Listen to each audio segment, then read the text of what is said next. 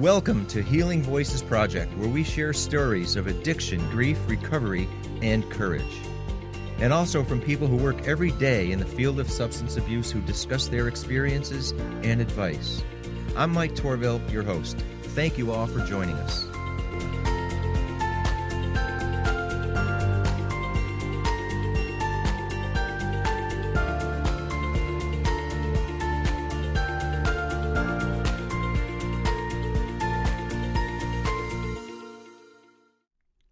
Good morning, everybody. Thanks for coming back and joining us here at Healing Voices Project. Uh, today, we have a, a very special guest, um, an expert in the field of addiction and substance abuse disorder. We have Doctor Peter Friedmann from Bay State Health System.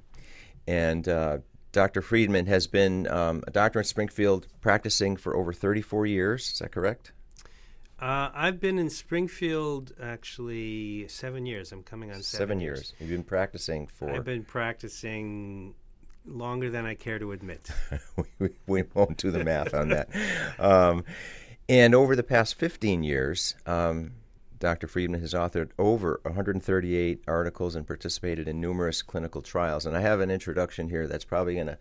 I have to read it, and I apologize because it's too long to memorize. But um, currently, you're Chief Research Officer at Bay State Health, Associate Dean for Research at UMass Chan Medical School, and also Professor of Medicine, Professor of Population and Quantitative Health Sciences at UMass Chan Medical School. And among the many professional societies, leadership roles, Doctor Friedmann is the Editor-in-Chief of the Journal of Substance Abuse Treatment and a past president of the Massachusetts Society of Addiction Medicine, along with several significant honors and awards. Um, it's safe to say that I think you can provide some expert uh, information here on this topic today. I'll do my best. Uh, thank you for coming here. I know you're very busy, and I really appreciate you taking time, because in what we're about here is is sharing stories, sharing information, creating awareness, and also trying to reduce the stigma uh, in many different ways. And this is why talking to, to people like yourself, Um, and people who share their stories, to inspire people.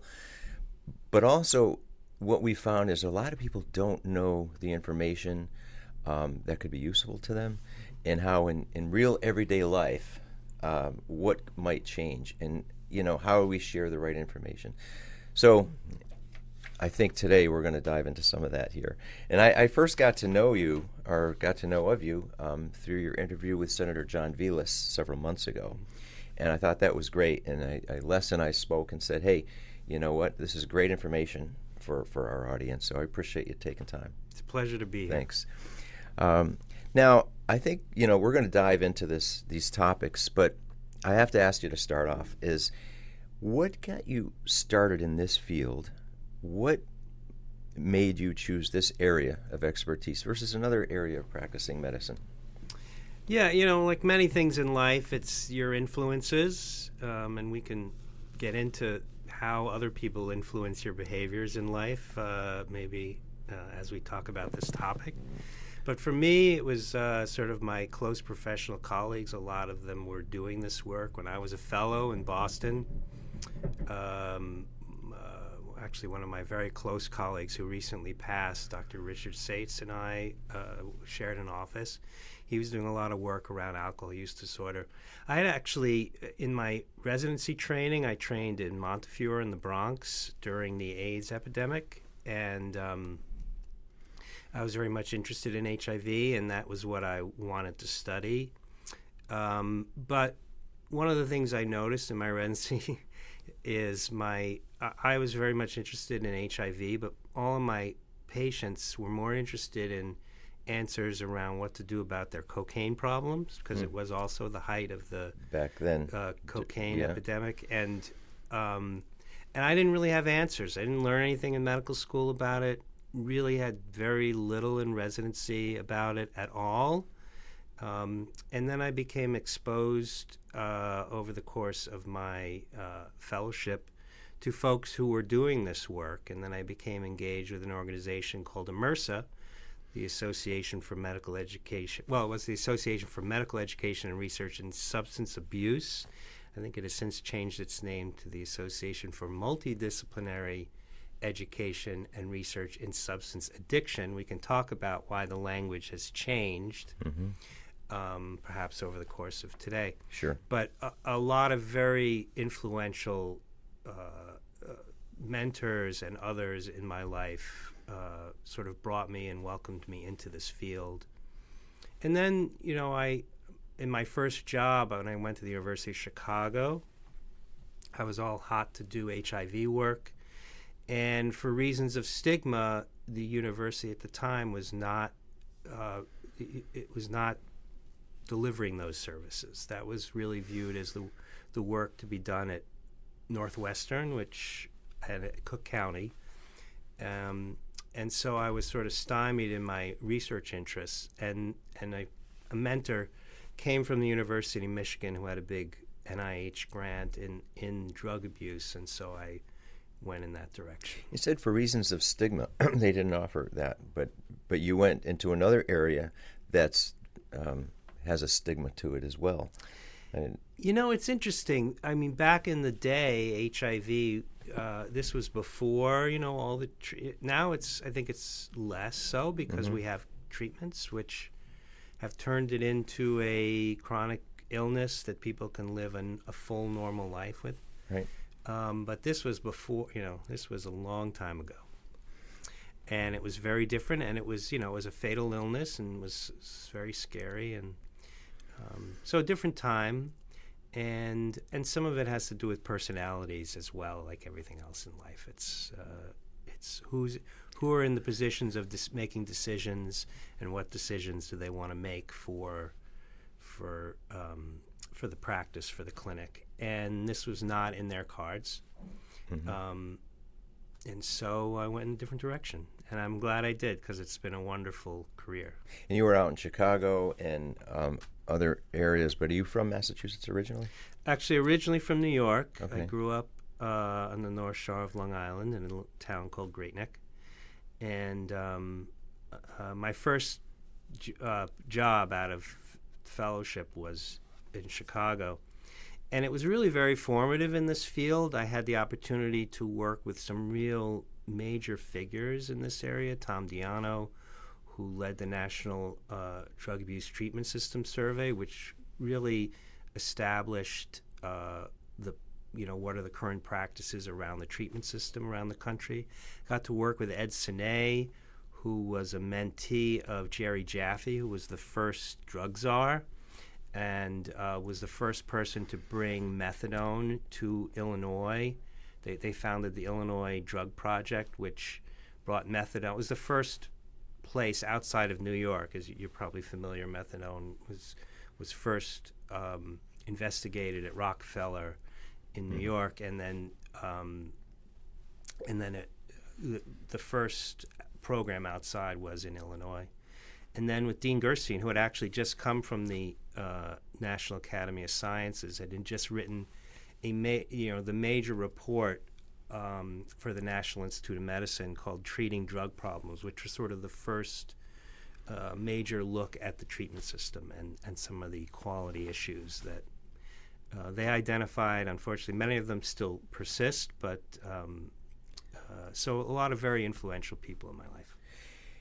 And over those years, to say it's sort of an obvious understatement, to say you've seen a lot of changes is, is pretty obvious. But I'm thinking particularly in the last three years or so, just pre-COVID to what we've learned over the last few years, the changes you've seen, um, and I'm sure there there are many, but I'm thinking about what have we learned in the past few years, the changes that you've seen, and, and the changes from the cocaine to heroin, to harder drugs, and now the fentanyl problem.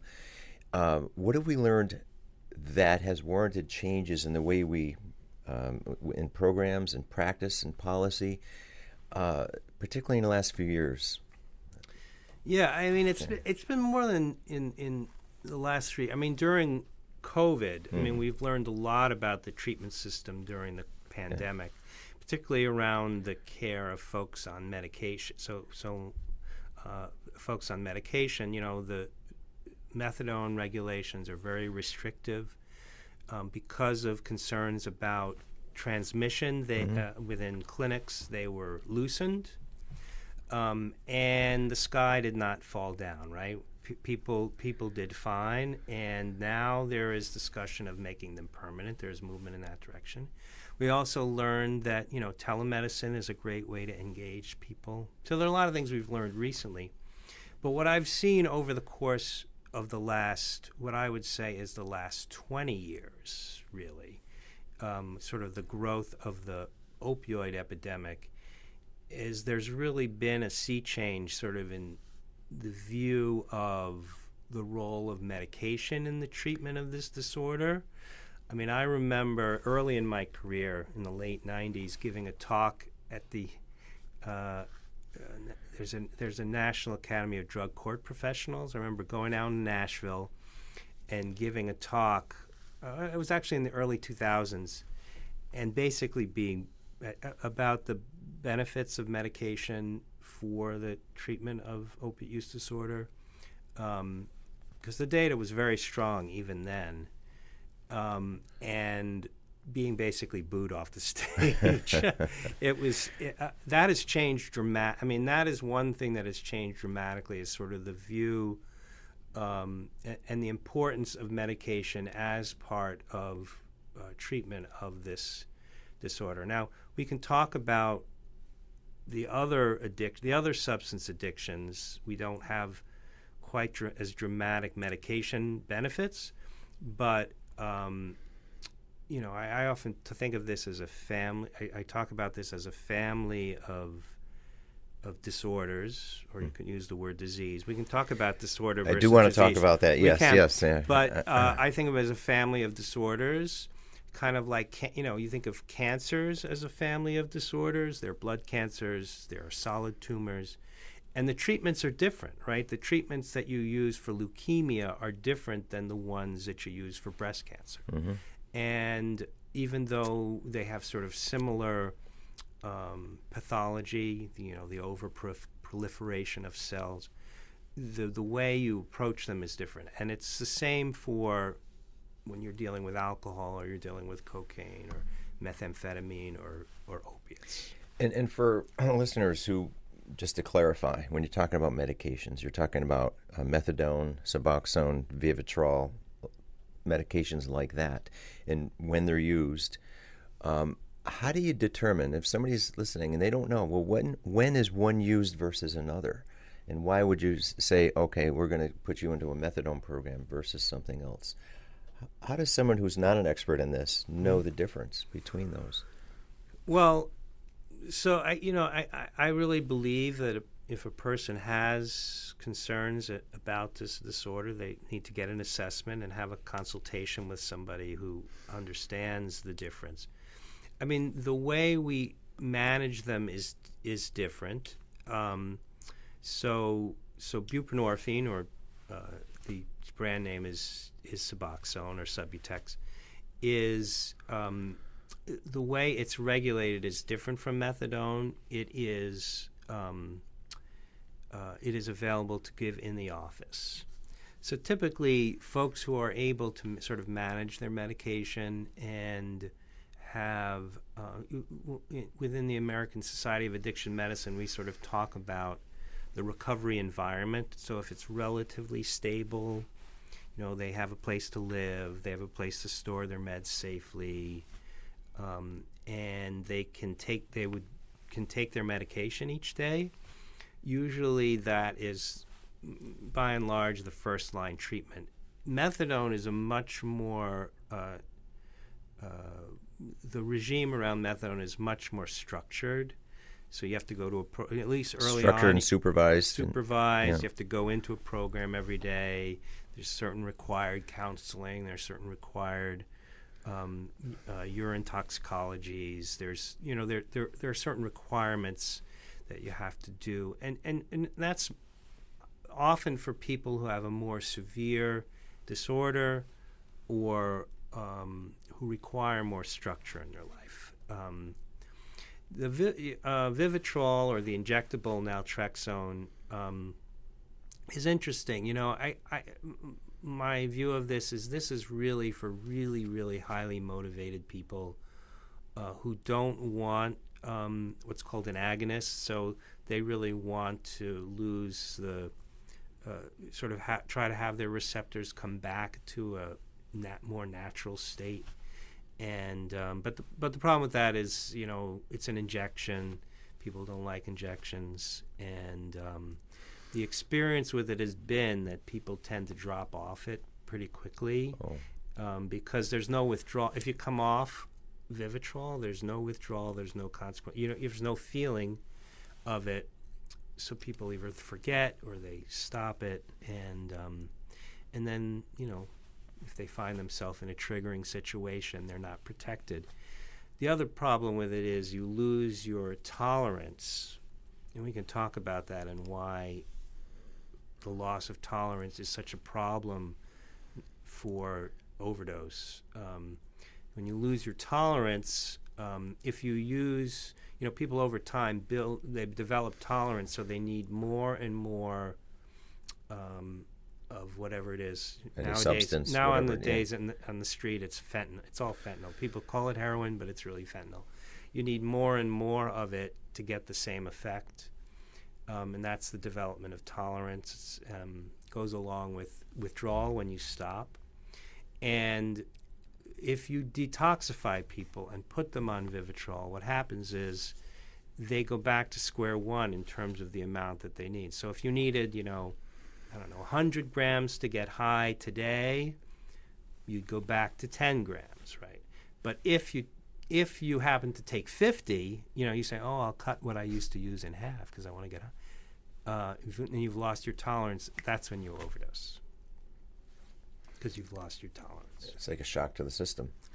You know, it is. Yeah. It is. And and in you know in a lot of jails and prisons, that's been a problem, and why, you know, the data show that overdose rates of overdose, um, when you look at compared to sort of age-matched adults, people leaving prison have one hundred twenty times the rate of overdose Uh, of, of other people in the population, because they've gone into jail in most cases and they've been detoxified, and then they come out and they use, and boom, they and their tolerance has changed. Their tolerance has gone down.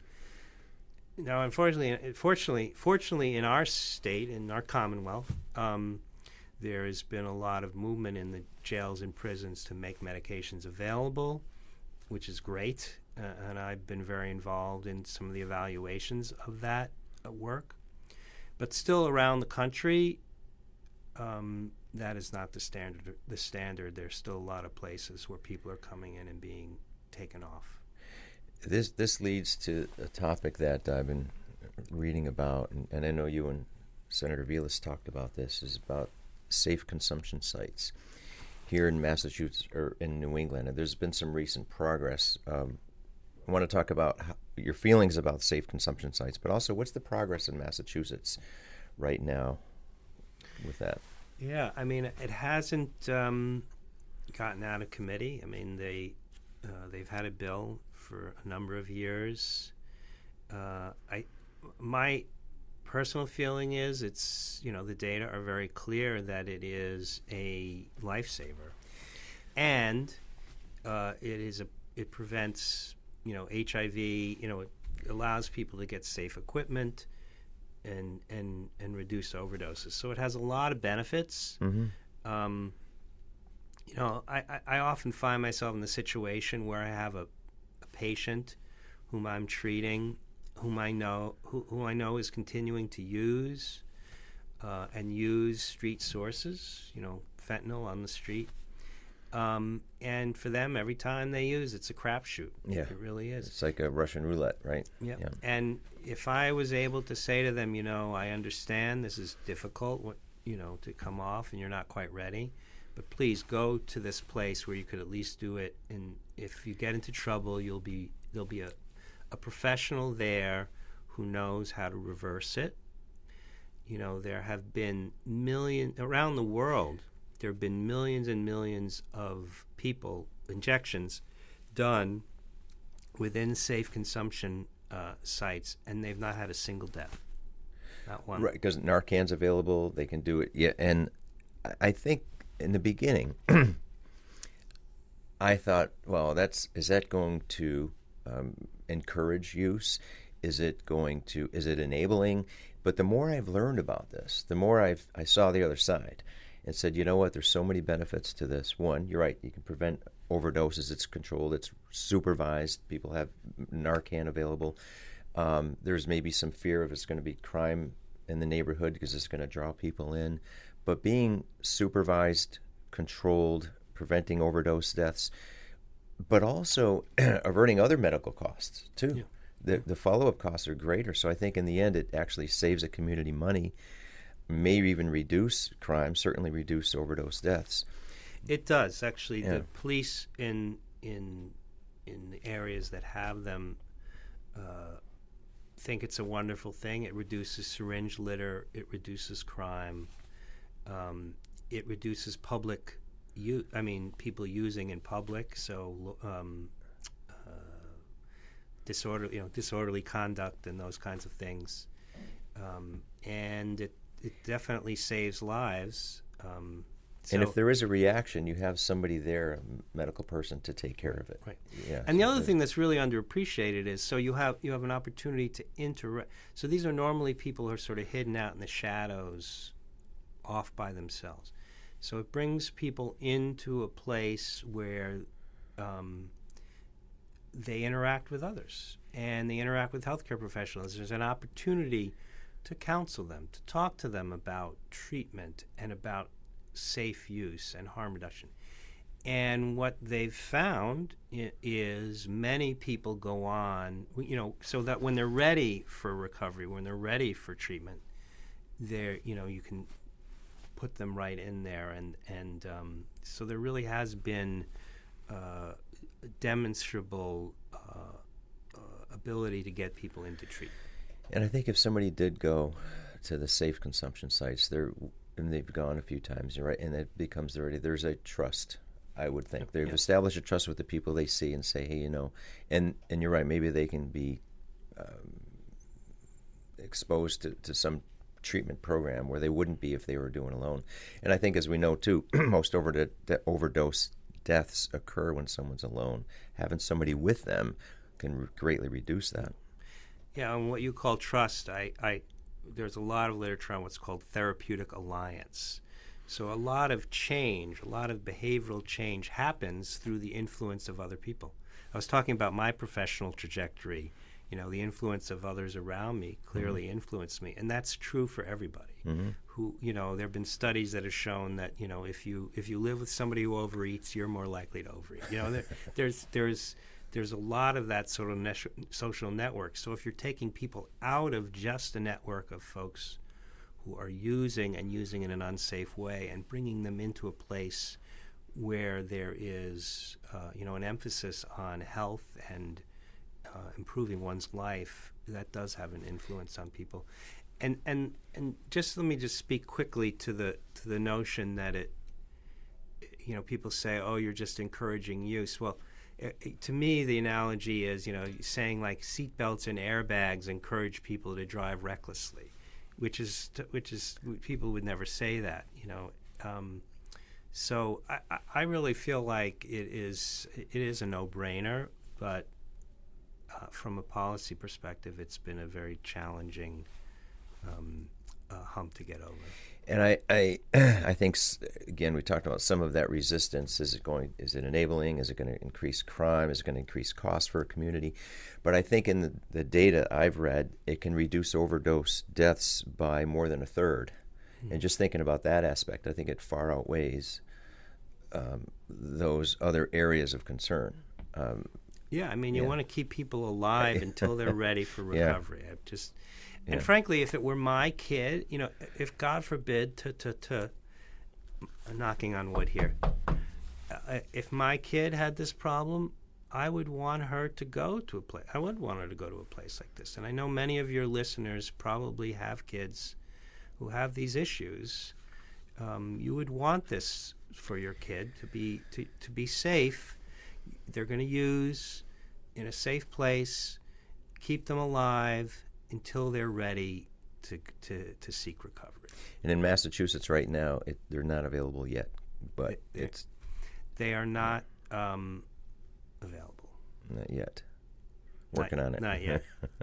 They are available in New York, um, and there is an uh, in California. There are a couple under there, around the country. There are some underground ones. Okay, and there's are, one in Rhode Island, I think, that was opening, or at least they will be opening in yeah, Rhode Island. In Rhode yes. Island. Okay. So it's. I, I think it's coming. I think it's inevitable. Mm-hmm. Um, it's really a question of how long. And I think the more data, the more you hear, the more you see, because it's changed my mind, certainly. The, the more you say, well, wait a minute, there's a there's a point of this that I did, didn't see before. And I think that the more people know, maybe some of that resistance will go away. We we hope that. Uh, we'll see. Uh, we, we talked about a little bit, you mentioned it, and I do want to ask about this. The topic of calling um, substance abuse disorder a disease versus a disorder versus uh, none of the above. And, um, it, okay, if it's a disease like other diseases, and further to that is to someone listening, well, okay, what does it matter? What changes if you categorize it as a disease versus a disorder or something else? Yeah, I, I often say that's a distinction without a difference. Okay. um, so... To be honest, the the issue of calling it a disease has to do with whether or not healthcare professionals are going to get paid to deal with it, right? Doctors, nurses, counselors, uh, mental health professionals get paid to, to manage disease, right? Social pro- we don't get ma- paid to manage social problems. So if you call it just a social problem, which there are people who used to or do. Probably they're still social some, workers. Social, but they, yeah. but, but they don't. But that's not. Um, you, you you wouldn't get paid to do that. I mean, my feeling about this: there are a lot. There are a lot of syndromes in medicine that we deal with, things that um, uh, we we don't fully understand the causes thereof. Um, but we we understand that they are dysfunctions in how people are uh, in, in one or more area of life. And this happens to be one in which there is a clear behavioral pattern, which is well described in the, you know, the Diagnostic and Statistical Manual, which is what we use to describe behavioral and mental disorders. And um, it has a, you know, it has a... Um, a neurochemical basis. Um, so, you know, m- my feeling is th- th- the issue becomes, you know, when people start out, there clearly is a, there is a choice that's made, you know, or, you know, you're in a situation with peers or others. I've often heard this described, it's described as a disorder with pediatric onset. You know, you're, you're usually it's usually teenagers, you know, experimenting, and as teenagers are wont to do. Most often, yeah. Yeah. yeah.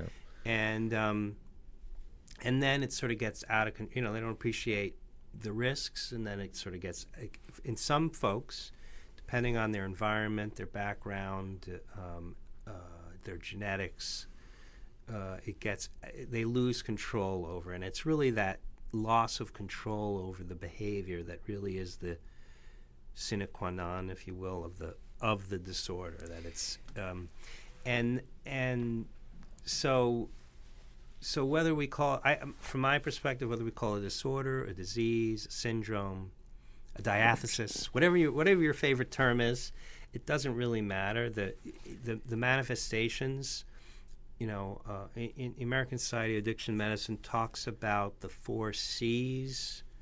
So it's the loss of control, the compulsive nature of the behavior, uh, it's the craving, and it's the continued use despite consequences.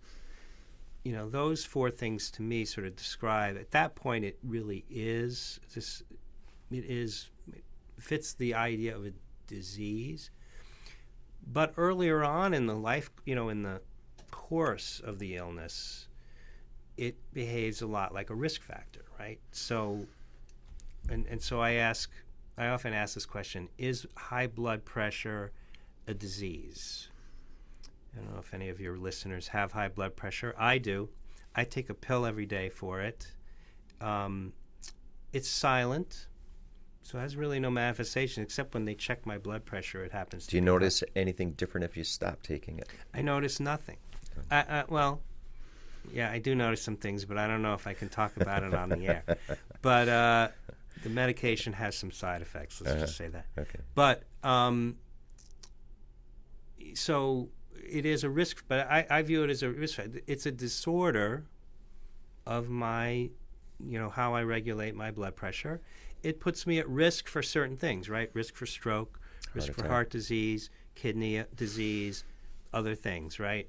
And so I take medication to manage that risk factor. And so early in its course, addiction uh, or substance use, substance use disorder, mild, manifests for me more as like a risk factor. It's like, you haven't yet experienced consequences. You may not yet have craving. You may not yet have lost total control over it.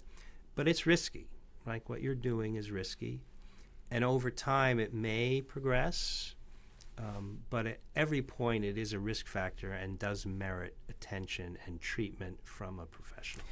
Yes, and if you think about the adolescents using typically recreationally, right, mm-hmm. and this is a choice that there was there was no reason for them to take other than peer pressure, recreational experimentation, and so on. And then it turns into an addiction, and then it becomes a, a, a problem. Obviously, medical problem, the disease.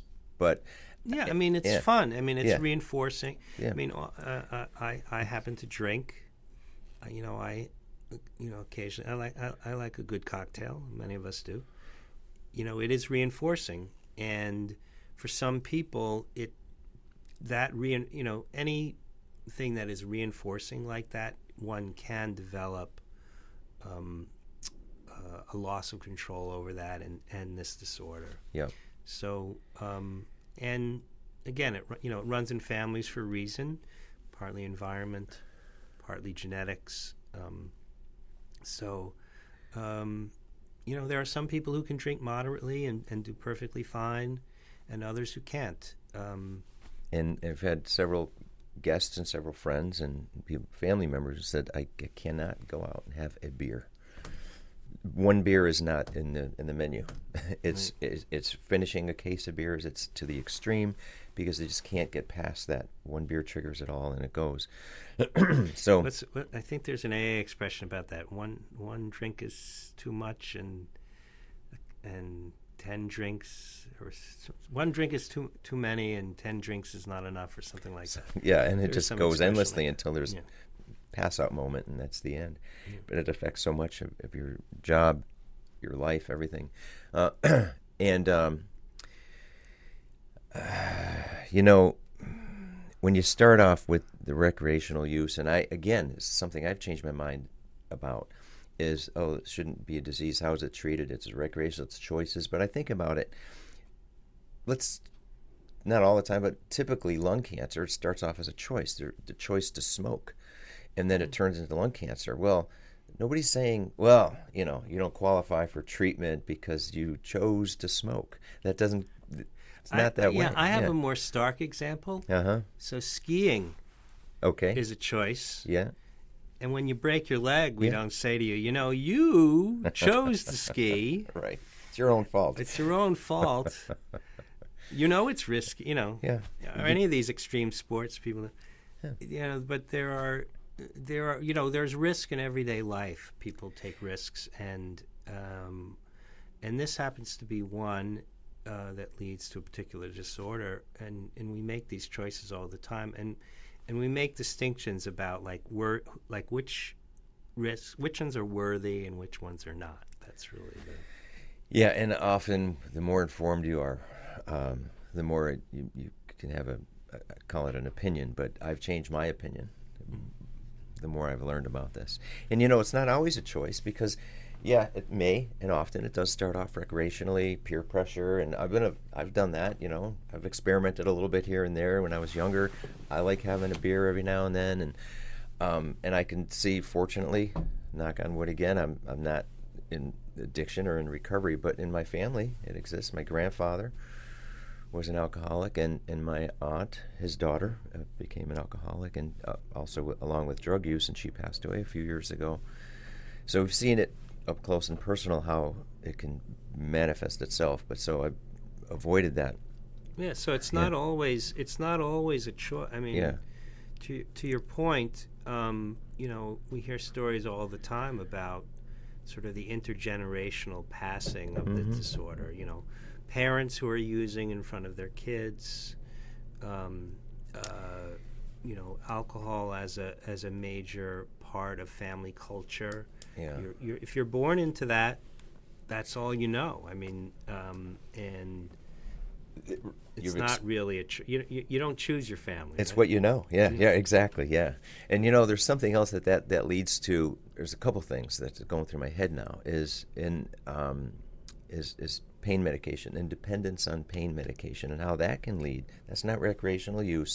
It becomes, I call it a desperation because I, I, and I'll relate to my own experience with that is, um, for example, in the, the book I had written called Voices from the Fallen, there's a few stories of people who broke their wrist, yes. ended up on pain medication, and then um, ended up taken heroin because the pain medication was no longer available. The OxyContin was no longer available from the doctor. They get it from the streets, and then that's run its course, and then the heroin takes over, partly because of the tolerance changes and, of course, the cost. Heroin's a lot less expensive. But I'll take one case, for example, in the book.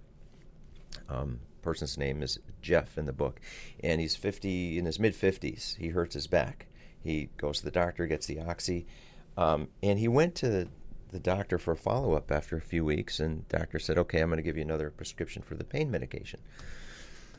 And Jeff says, I'm fine. I, I have half a bottle left, so I'm good. And the doctor said, why do you have half a bottle left? By now, you should have taken it as prescribed. You should stay ahead of the pain, and um, the, you take it as prescribed. I'm going to give you this prescription. Well, okay, you're the doctor. I'll listen. Took it, and then as he took it as prescribed, when he ran out, um, he desperately needed it, and he needed more of it, and that led to getting it on the streets when his prescription ran out, and it led to him becoming a heroin addict. Mm-hmm. He wasn't an adolescent recreational user. He wasn't getting peer pressure. His body needed it, and he overdosed. He survived it, um, and uh, his life was torn apart. His family was ripped apart. Everything happened because of it. And now uh, those things happen frequently, too frequently. In my own experience, I've had knee surgeries, multiple knee surgeries. And, of course, I get my go home with your crutches and your bottle of oxy. Mm-hmm. And um, I just went through this just three months ago. And when that was out, I'm like, well, I can handle this. I'm good. I'm good. But at night, I'm dying of pain, mm-hmm. and I said, where's that bottle? I call the doctor next day, I really need this. I feel desperate, and I just needed it, and he, I got it, and it ran its course, and that's the end of the story, but I, I get that feeling like I'm pacing in the middle of the night, mm-hmm. just craving for it. I'm digging, where did I leave that pill? I go, wow, it has that effect on you. Um, and then you think about people that say they're on the street, heroin, and I want to talk about arresting and decriminalization and, and things like that, because you got somebody who's a pretty decent person. They're not a criminal. They're not breaking the law. They just developed a dependence on pain medication that led to heroin, and now they're arrested and they have a, a record now. And maybe end up in jail.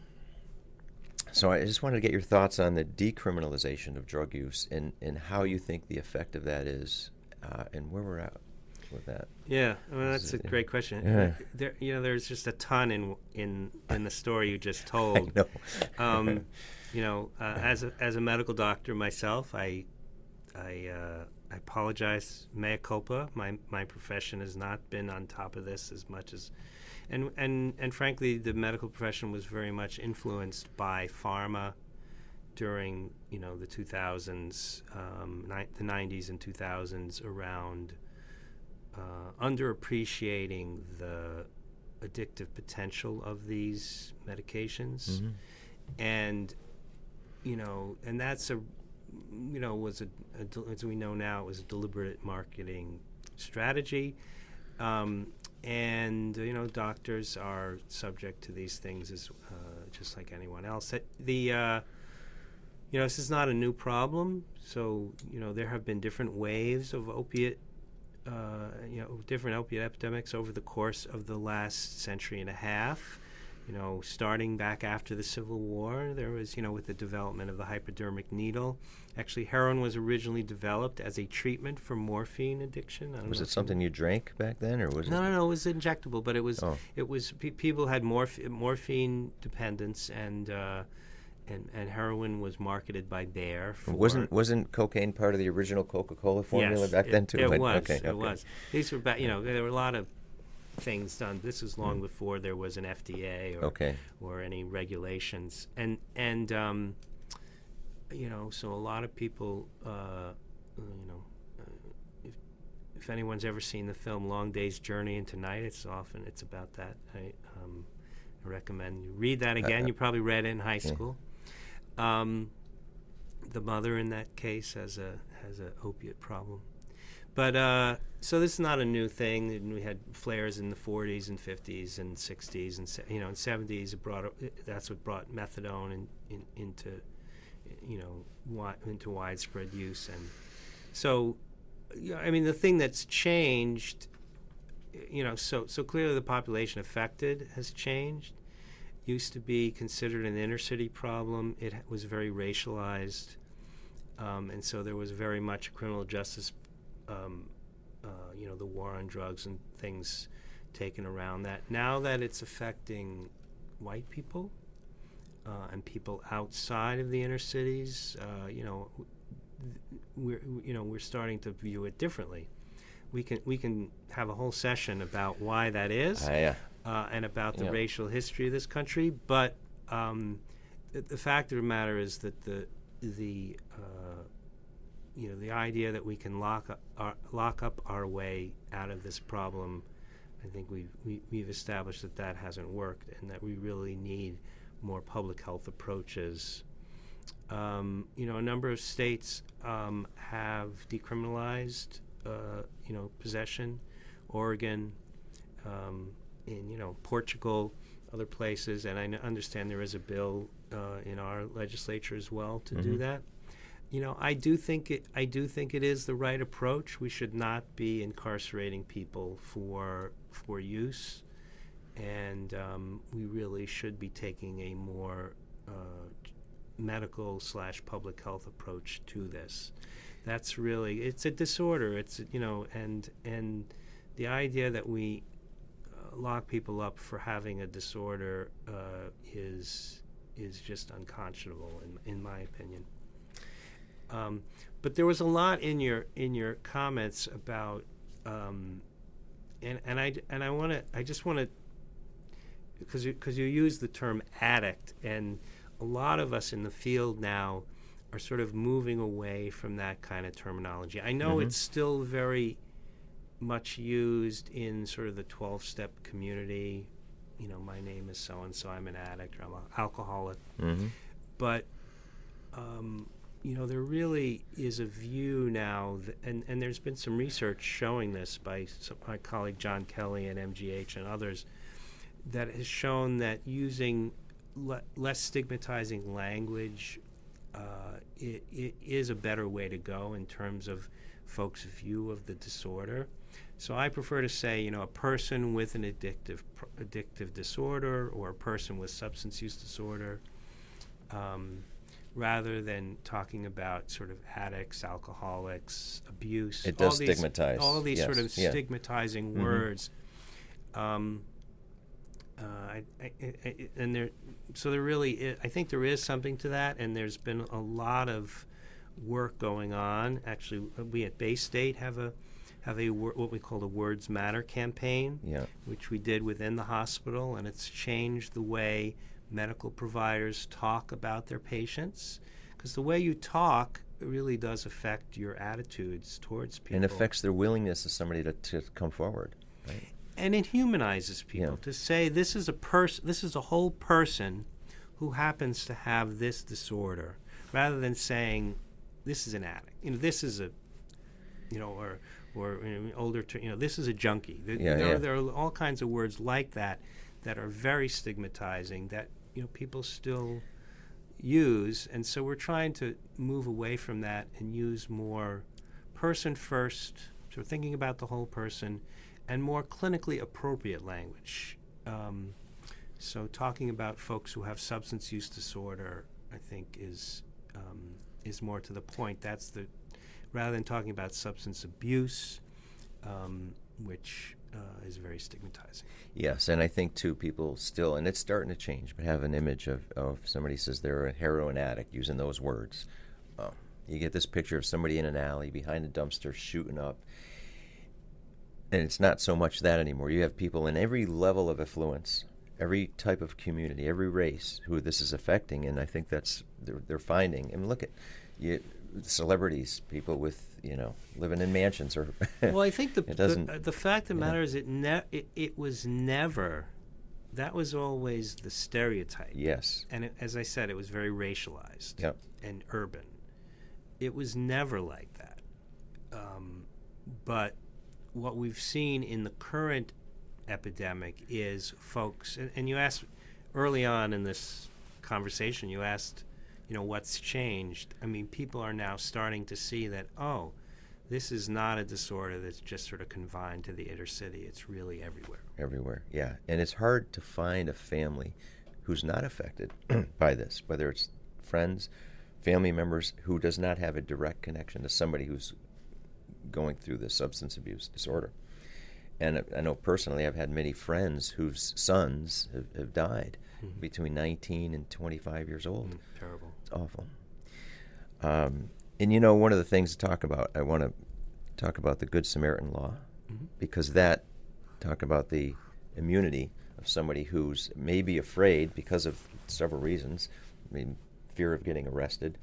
Um, and if somebody's with somebody and, and they're overdosing, Um, they can call, and with this Good Samaritan law, they're they're immune to being um, in trouble with the law, right? Is it, yeah, it, you know, it's not it as it's yeah. not as unfortunately it's not as effective as we would hope. Yeah. Um, so you can't be arre- you can't be arrested for possession for that incident.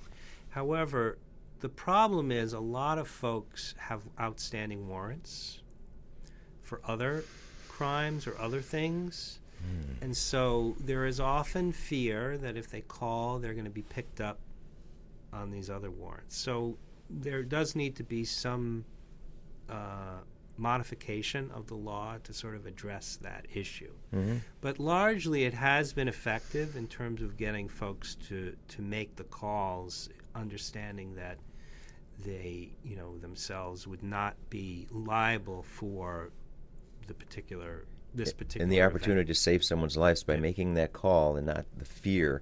Because I've even in the people I've spoken with and interviewed, it, it's it's harsh, it's it's awful to say, but sometimes they, oh my gosh, are they alive? Did they overdose? Let's get out of here. Right. And let the police find them. That's horrible. Well, I think the yeah. thing that, you know, is really life saving is to to get Narcan, n- naloxone, out into the community and have it widely available right. everywhere um, for people who are using, uh, their families, mm-hmm. um, and to be sure that they have the skills and, and readiness to use it, and, and to encourage folks never to use alone.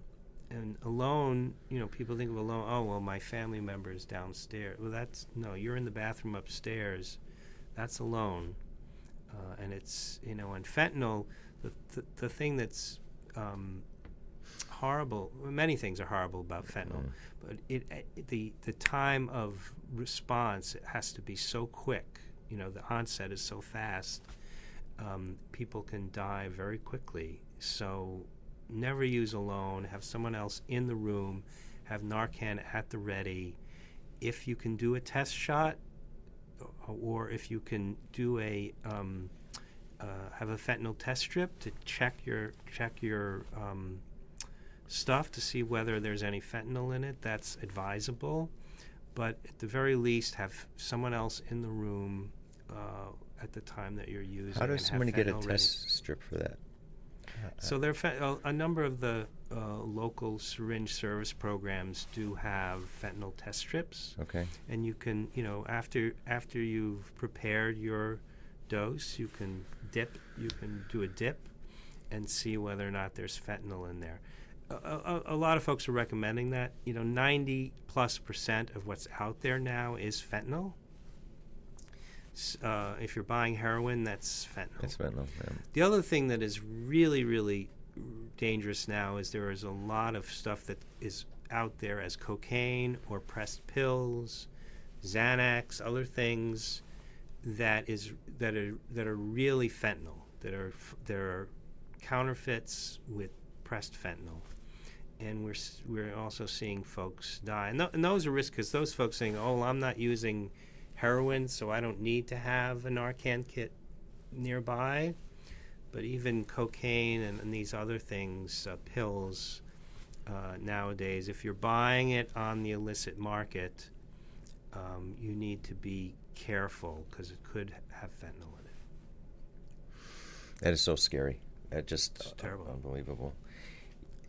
One of the things that's, that's come up often, too, and again, is something I've changed my mind about. I've changed my mind about a lot of things over the past uh, year or so, more I learned about this, is in a lot of families I've heard this, too. Well, they're using, and, and um, let's, they, let's say they're referring to a family member. They're using, and, you know, we've tried everything. I guess I guess they've got to hit, and you know the term that's coming, rock bottom, before they can get the treatment. So they'll sort of just wait for that rock bottom to hit. And that, I've thought about this so much that that is so dangerous. And rock bottom often um, is something you don't come back from because it's a rock bottom could be death, especially with what you were talking about with the, the, the so much fentanyl out there. And rock bottom is different for everybody. But at what point do you allow your family to be more torn apart, your finances to be wiped out? Why, why wait to rock bottom when you've potentially destroyed your life? The more you can intercept it, the earlier you can intercept it. And to me, there's no, there's zero reason to, to allow this to happen to rock bottom. I don't know what your thoughts are on that. Yeah, I mean, the, the notion of having to hit bottom is a, that's a, from the twelve-step tradition. Yeah. Um, you know, as a clinician, I see people all the time who, uh, for various reasons, will seek care and have not, uh, you know, had a dire... Con- when you think of rock bottom, you think of a dire consequence. So, like, they're homeless or they've had an overdose or... There is nothing left for they've them. Gotten yeah, H I V, yeah. They've gotten H I V... Uh, or landed or in jail. Or, landed in yeah. jail. So... Um, you don't necessarily have to have those things. Pe- people can, you know, people can change at any point. Um, sometimes it's just a question of, you know, holding a mirror up to them. You know, this this is what your life, this is what promise your life had. This is what you're doing. Uh, you know, it is a dis- it, it is a disorder. We need to get help for it. You know, just like if you had, I don't know, cancer or or. You need to get help. You know, you, you you would never say, "Oh, I'm gonna, you know, treat my cancer going." Cl-. I guess some people go to Mexico and get some crazy treatments for their cancer. But you should seek professional care for uh, for these for these things. It, it's and and encourage folks. You know, this is this is a, a disorder. It is treatable, uh, and people recover all the time. People do extremely extremely well.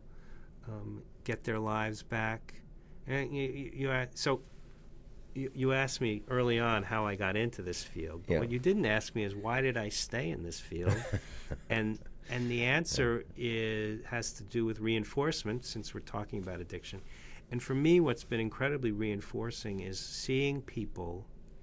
You know, I, I, I'm an internist, so like used to be like an incredible success was like if your blood pressure went from like one sixty. Uh, systolic down to one forty systolic, I was like, woohoo. But Uh, or, you know, if your sugars went from, you know, an A one C of like eight to seven, that was a huge victory. But with this disorder, what I see as a provider is I see people totally turn their lives around, get their families back, get get good jobs, start to have savings. I mean, you see people in their f- really in their fullest lives. Mm-hmm. It's as a as a clinician, it's incredibly incredibly rewarding. And um, I don't know how much longer we're going to go, but I just want to talk a little bit about one of my favorite papers. Yes. Um, in the medical literature, it's a paper called The Clinician's Illusion. It's from nineteen eighty-four. It's written by a very well-known statistician uh, uh, couple, Jacob and Patricia Cohen, in the Archives of General Psychiatry. And they talk about disorders for which we have um, a biased pessimism about the prognosis, which is to say we believe that people do worse than they really do. And he talks, in the paper, they talk about schizophrenia, they talk about alcoholism uh, and, and, and drug addiction. And, and the way this comes is like if you stood in the emergency department and you're a clinician, the cases that you see, there's a bu- is a bias in terms of the cases you see. You see piece, cases of long duration, of, gr- of high severity, who are coming in with complications. And you're seeing them all day long. So your natural um, conclusion is, oh, these folks must do really poorly. Why, you know, uh, why, why bother treating them? Why bother? The problem is the people who do well leave your leave your emergency department or your jail. It's the same in jails. Mm-hmm. They leave and they never come back. You don't see them again. So they're out of you know out of sight, out of mind. Whereas the people who do poorly, they keep coming back. They call them frequent flyers. There's like mm-hmm. keep coming back. And those are the ones you see. And it's a form of availability bias. It's a cognitive bias that you, you extrapolate from them to the entire population. And it's a it's an illusion. It's an illusion. People, you know, do extremely well. There are a lot of people who go off. Um, it, it, for me, the analogy that I use is like if the only people with cancer that you ever saw were people with metastatic stage four cancer, you would conclude, oh, cancer is incurable. There's no point. Mm-hmm. Um, but you never see the people, you know, with earlier stages in whom, you know, you give them a word of encouragement or you suggest they go get care. And they do. And they do well and they don't come back. So I, I for those of you who are clinically minded out there um, or work in clinical settings, you know, keep this in mind. It's, it is a real illusion. It is a real phenomenon. Folks, I, and, and if you do this for work, like I do in a pri- in in sort of more of an out- outpatient primary care setting, you it's incredibly rewarding because you see people do extremely extremely well and get their lives back. Yeah, and that's right, and and it's that's interesting, and I do want to read that. It's uh, a good paper. Yeah, um, and I think it's really rewarding too to, to when we discuss it with some of our guests and people that we've had in the in the book Voices from the Fallen to see how they've overcome and got their lives back. Um, see families come back together. I mean, that's just an incredible thing that, that keeps you going. And same with this. If we're hearing, if someone's listening and just hears about something that saves their lives, well, we may never know about it, but still, it can be very rewarding to hear somebody has a good success story as a result of something that you've said, you know, so... I hope so. Yeah. Well, um, I know we could talk all day, and I, I'd love to have you back. Um, And if you're, if, especially with updates and safe consumption sites and other topics like that. It would be my pleasure. Thanks, yeah. Well, thanks everybody for listening, and especially to Doctor Friedmann for joining us, taking time out of your busy schedule. Appreciate your time, appreciate having you here, and everybody for listening. Uh, see you soon. Thanks.